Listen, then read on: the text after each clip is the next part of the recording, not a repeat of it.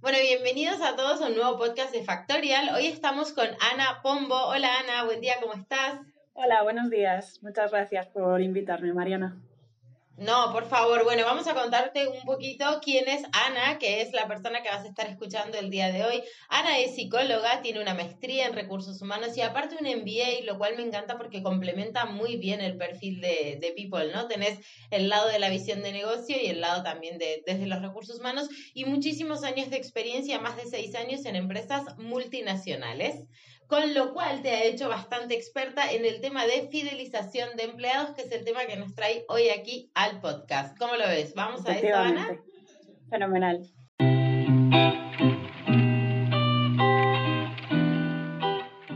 Arrancar, lo que me gustaría es poner un poco como las bases siempre que vamos a hablar de un tema, pensando que nos escuchan HR managers o equipos de people de diferentes niveles de experiencia, siempre es, bueno, a ver, ¿de qué hablamos cuando hablamos de fidelización de empleados, Ana? Claro.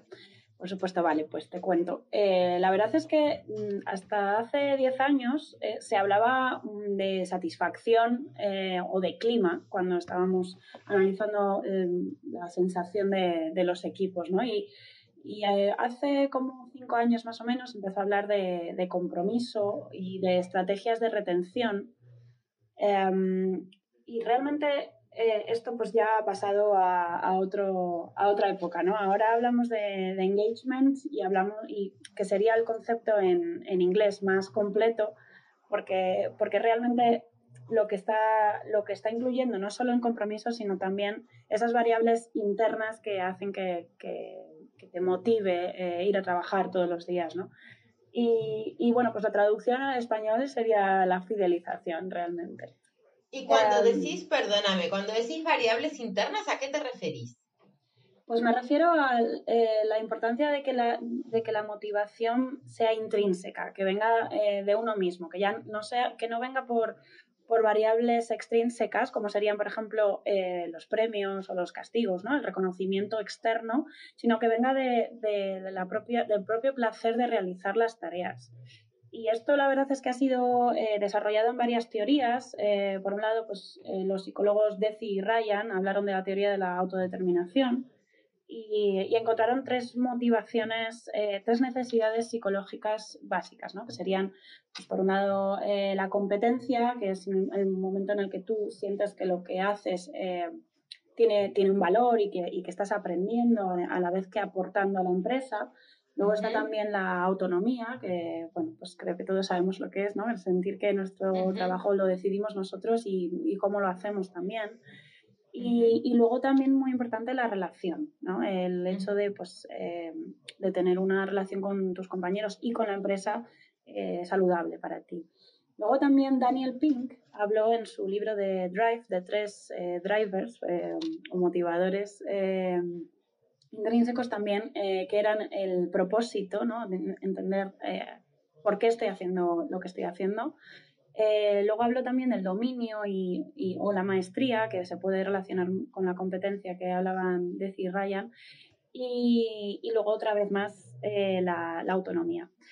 Y luego la tercera, la tercera teoría, eh, que también está, quizás es la más conocida, es la teoría del factor dual de Hertzberg, que habla de los factores higiénicos o extrínsecos, por, porque relacionemos con la anterior, y los factores intrínsecos.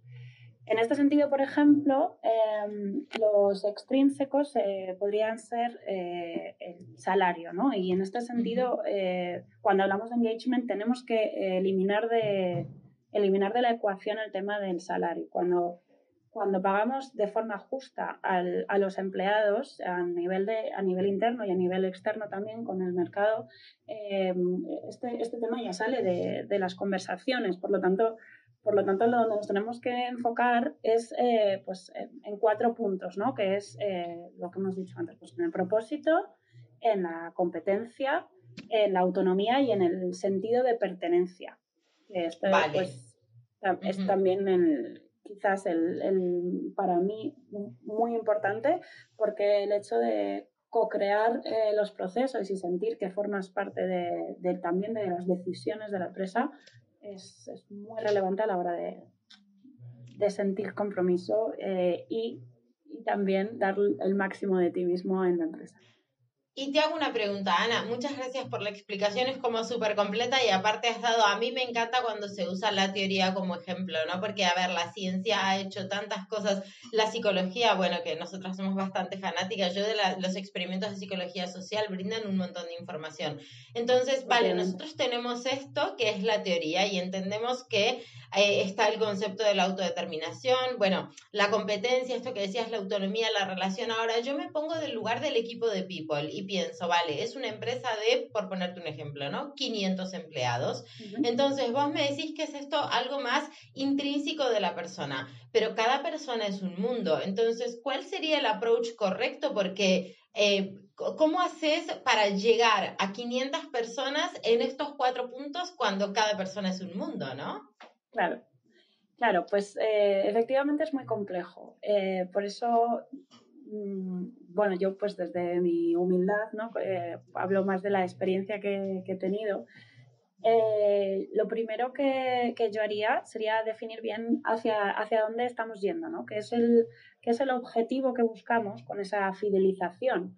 Pues si queremos fidelizar a todos los empleados, si queremos fidelizar solo a unos empleados concretos eh, porque estén más alineados con la estrategia del negocio que va a tomar, de la nueva estrategia que vaya a tomar, o porque están alineados con otro tipo de, procesos, ¿no? Entonces, eso es el primer, el primer paso, yo creo, definir ese, ese objetivo. Y después, eh, bueno, la verdad es que está bastante manido el tema de, que lo que no se puede, lo que no se mide, no se puede cambiar, ¿no? Eh, y, y, yo lo tengo totalmente interiorizado en ese sentido y creo que el segundo paso sería analizar la situación actual en este sentido, ¿no? Eh, y, cómo lo hacemos? Pues realmente yo aquí buscaría unos criterios relevantes para, lo, para conseguir nuestro objetivo y, hay una herramienta que, me sirve mucho para esto que se llama, eh, bueno, pues lo que sería el Customer Journey eh, aplicado a los empleados, ¿no? El Employee Journey Map. Em, que, bueno, pues eh, lo traducimos a, la experiencia del empleado, el mapa de la experiencia del empleado. Y aquí lo que encontramos son como los diferentes momentos o las diferentes fases por las que pasa un empleado desde que escucha la marca por primera vez, eh, pasando pues por, obviamente por dónde entra, el momento en el que está creciendo dentro de la empresa, el tipo de relaciones que tiene con la empresa, el tipo de, cambios que tiene también o movilidad eh, interna y demás y hasta que sale, ¿no? O sea, todo, todo este proceso eh, es importante visualizarlo y además eh, encontrar en cada, uno de estas, en cada una de estas fases unos momentos de la verdad, que estos momentos son eh, los que van a determinar su relación posterior con la empresa y van a determinar también sus siguientes acciones y desde luego pues su engagement en este sentido. entonces, una vez tengamos ya estos criterios definidos, eh, yo analizaría bien si la cultura está alineada, ¿no? si los modos de, relacionarse en la empresa están alineadas con esos, con esos momentos de la verdad que hemos definido, si el, liderazgo que tenemos en la empresa también está alineado con esos momentos de la verdad, si la transparencia o las comunicaciones también están alineadas y demás. Y, bueno, pues eh, como la cultura Mm, en mi opinión, eh, siempre debe permear a todos los procesos eh, de, la, de, la, empresa. Eh, pues al final, si tenemos la cultura alineada, también los procesos deberían estar alineados, ¿no? Y bueno, pues en este sentido, ambos también. ¿Y, qué más? Te puedo pedir, perdón, Ana, ¿eh? Te puedo pedir, si, si en, en, tu experiencia, algún ejemplo concreto como para bajar esto eh, de, de, la teoría un poco más algo palpable, que un HR manager diga, ah, vale, entiendo perfecto, con un ejemplo, ¿no? Una actividad que hayas hecho a lo largo de tu carrera de engagement, algo por el estilo. Claro, pues eh, realmente cuando estamos si, por ejemplo, tenemos una empresa de, de consultoría de, informática, ¿no? Y, y, además tenemos perfiles eh, de gestión, pues como, como, project managers, por ejemplo, por decirlo así. Eh, nuestra, nuestra estrategia de negocio es que realmente nos vamos a enfocar únicamente en perfiles informáticos. Entonces, lo que tenemos que, buscar es eh, que, bueno, pues que esos perfiles sean los que quieran quedarse, ¿no?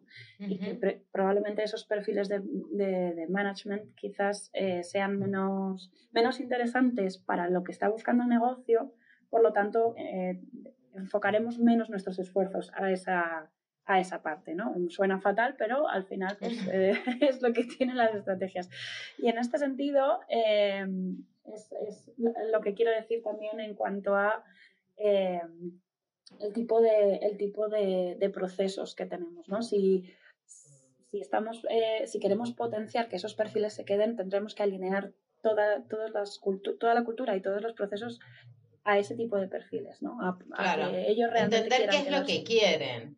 Claro, te entiendo, como hacer una lectura de, a ver, ¿cuál es la población con la que voy a trabajar? ¿Qué quiere esta gente? ¿Qué edad tiene? ¿Qué los motiva? ¿Qué? O sea, yo entiendo que, como decíamos hace un ratito, ¿no? Cada persona es un mundo, pero en rasgos generales se puede decir que hay ciertas cosas que ciertas personas persiguen más que otras, ¿no? Entonces, pensar que las actividades que hagamos, cuando hablamos de fidelización, ¿hablamos únicamente de actividades o se habla de algo más? Esto es una pregunta que me quedo como pendiente de hacerte. Eh, actividades por parte de, los HR managers. claro, claro, eh, claro. Cuando hablamos de fidelización, ¿vos crees que estamos hablando únicamente de actividades que se hace con los empleados o crees que involucra algo más el proceso de fidelizar? Claro, por supuesto. A ver, realmente, como comentaba antes, eh, es, es, importante que, que, esa motivación salga de los propios empleados. Entonces, es verdad que por nuestra parte pues siempre implica acción en cuanto a que queremos minimizar esos factores eh, extrínsecos o higiénicos que decíamos antes para que no formen parte de la ecuación, ¿no? Que, si hay cualquier problema técnico eh, o, cualquier problema con la, con la, tecnología que se usa en la compañía, si hay cualquier eh, desigualdad salarial o trato diferencial dentro de la empresa, por ejemplo, que eso se elimine. Entonces es verdad que que por parte de, por nuestra parte, desde HR, es importante que, que eso se, se quite de la ecuación otra vez, repitiendo, pero... No, no, pero te entiendo perfecto. Lo que me estás diciendo es que fidelizar no tiene que ver solo con la actividad, sino que es con la imagen que People da dentro de la empresa, con lo que es employer branding, con el viaje del, tanto del empleado como del candidato, ¿no? Porque uno empieza a fidelizar desde el momento en el que lanzaste una job offer y cómo la redactaste y la propuesta de valor ahí ya está fidelizando gente, ¿no? Y finalmente siempre se dice en recursos humanos que, que o sea, son, todos tus empleados son tus embajadores de marca, ellos tienen que estar contentos y convencidos de cuál es el motivo por el cual están dentro de una empresa. Y algo que comentas que me parece súper interesante es que muy, muy, muy antiguamente, te podría decir, el paradigma, o sea, el salario era una cosa como súper importante, que lo sigue siendo, pero yo coincido con vos en esto, en que hoy es saber si es un salario justo, pues, pues entonces hablemos de lo que realmente importa, cómo vas a crecer aquí como profesional, por qué te motiva el proyecto, ¿no? O sea, creer en el proyecto en el que uno trabaja. Yo no podría estar en una empresa en la que no creo. O sea, yo creo 100% en Factorial, en el producto, en cómo puede ayudar en la digitalización. Si no, eh, si hay alguien en un equipo de people que está en una empresa en la que no cree en el producto, no crees en los C-levels, ¿no? Yo respeto muchísimo a los C-levels acá. O sea, te doy esta clase de ejemplos. Pues replanteate si estás en el lugar correcto, ¿no? No sé, un poco entiendo que venís por acá. Sí, desde luego, vamos, lo has resumido perfectamente. De hecho, el tema del propósito ya lo comentábamos antes, que es, fundamental, pero también esa parte de competencia, de aprender, también influye mucho los compañeros que tienes, el respeto que tienes hacia, hacia lo que decías del, del C-Level, pues, pues también es, es, es, fundamental, que, que, realmente admires a las personas que están llevando la, la empresa, porque son los que, además de, además de darte el propósito, también te están... Eh, te están eh, ayudando a aprender, bueno, ayudando dando pues un poco las herramientas para que sigas aprendiendo y sigas creciendo como profesional. O sea que eso desde luego, desde luego es fundamental. Y Ana, ¿por qué? ¿Por qué es tan importante tener fidelizada a la gente desde tu punto de vista?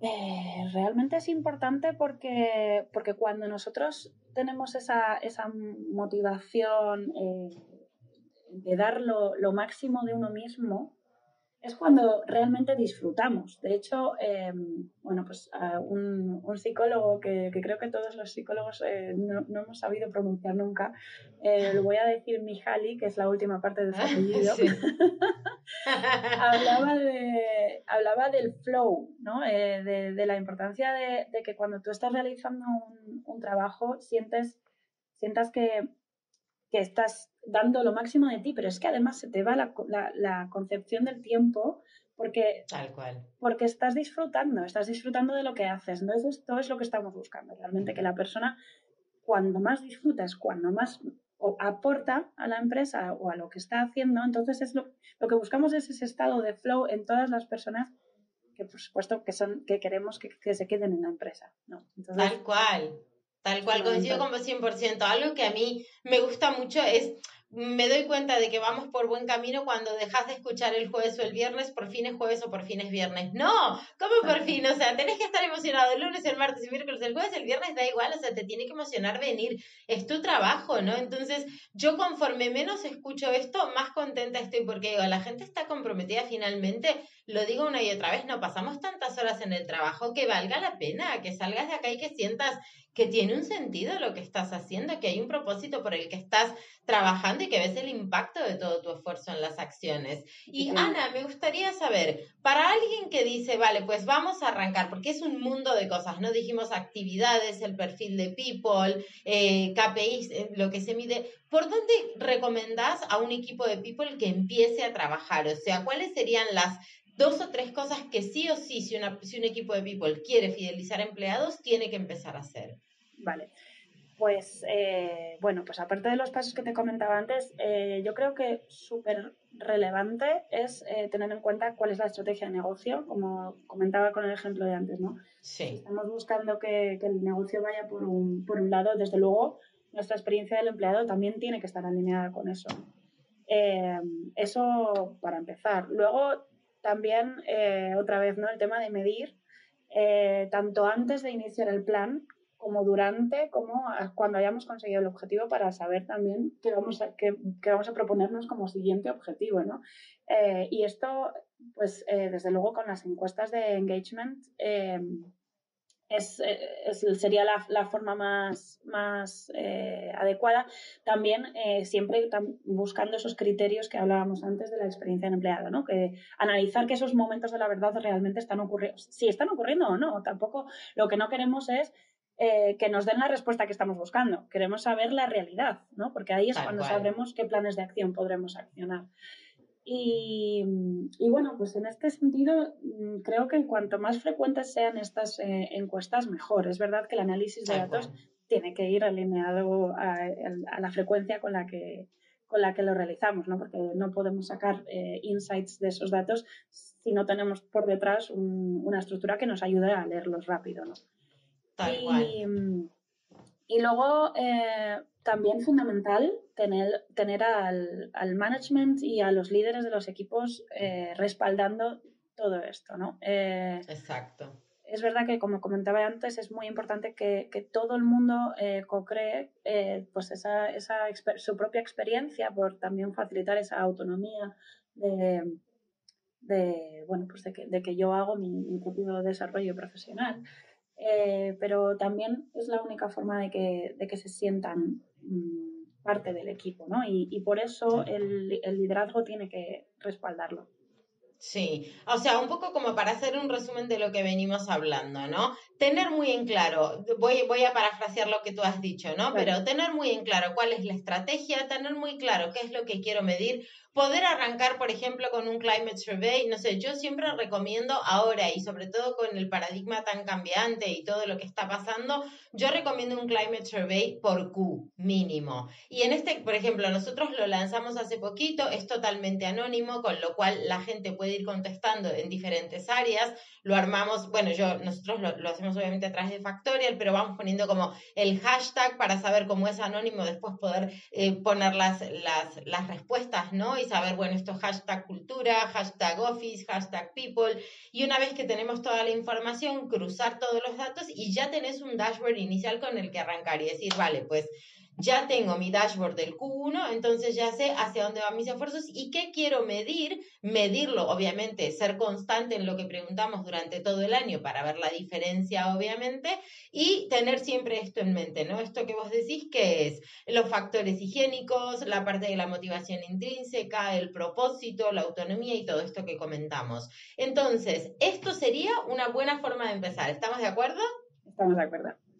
Muy bien, y ahora, ¿qué consejos, qué libros, qué cosas podemos dar de soporte a los equipos de People que dicen, vale, tengo más o menos claro por dónde empiezo y luego como para dónde, ¿no? Bien, bueno, pues eh, una vez más desde mi humildad, ¿no? Porque, porque no, no me atrevo a dar consejos, hablo de, de, lo que he vivido y de lo que he estudiado como psicóloga.